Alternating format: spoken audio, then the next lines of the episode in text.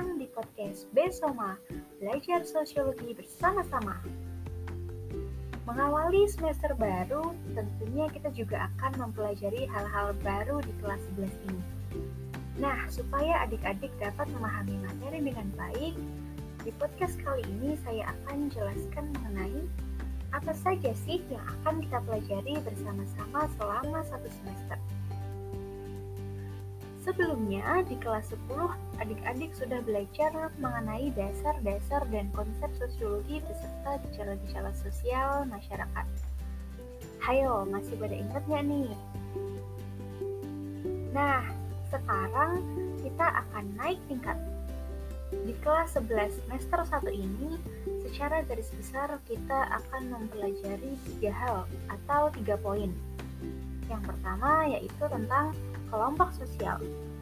Apa itu kelompok sosial dalam sudut pandang sosiologi? Lalu, bagaimana kelompok sosial dalam masyarakat dapat terbentuk? Apa sih yang membuat masyarakat tergabung dalam kelompok sosial? Coba sembari tanyakan pada diri sendiri. Telah tergabung dalam kelompok sosial mana sajakah saya selama ini? Mungkin nggak ya saya menjadi individu yang sama sekali tidak tergabung dalam kelompok sosial.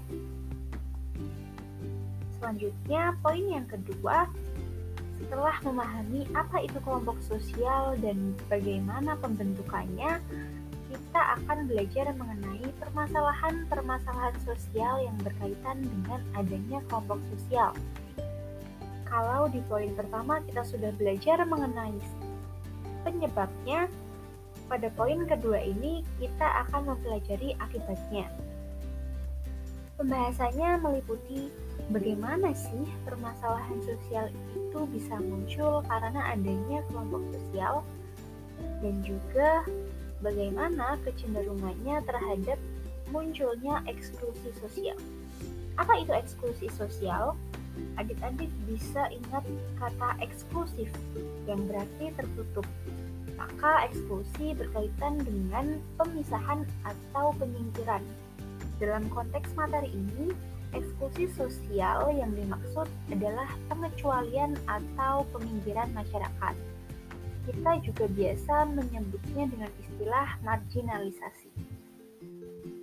Nah, terakhir poin ketiga, kita akan merespon seadanya permasalahan sosial dalam poin kedua tadi dengan mempelajari prinsip dan konsep kesetaraan.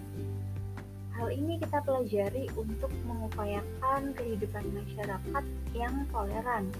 Kita belajar untuk meminimalisir perpecahan dalam masyarakat, terutama supaya tidak ada lagi eksklusi sosial beserta ketimpangan sosial. Nah, begitulah alur belajar kita selama satu semester ini. Selanjutnya, dalam pembelajaran sosiologi, selain menggunakan podcast ini, kita juga akan menggunakan aplikasi WhatsApp dan fitur-fitur Google.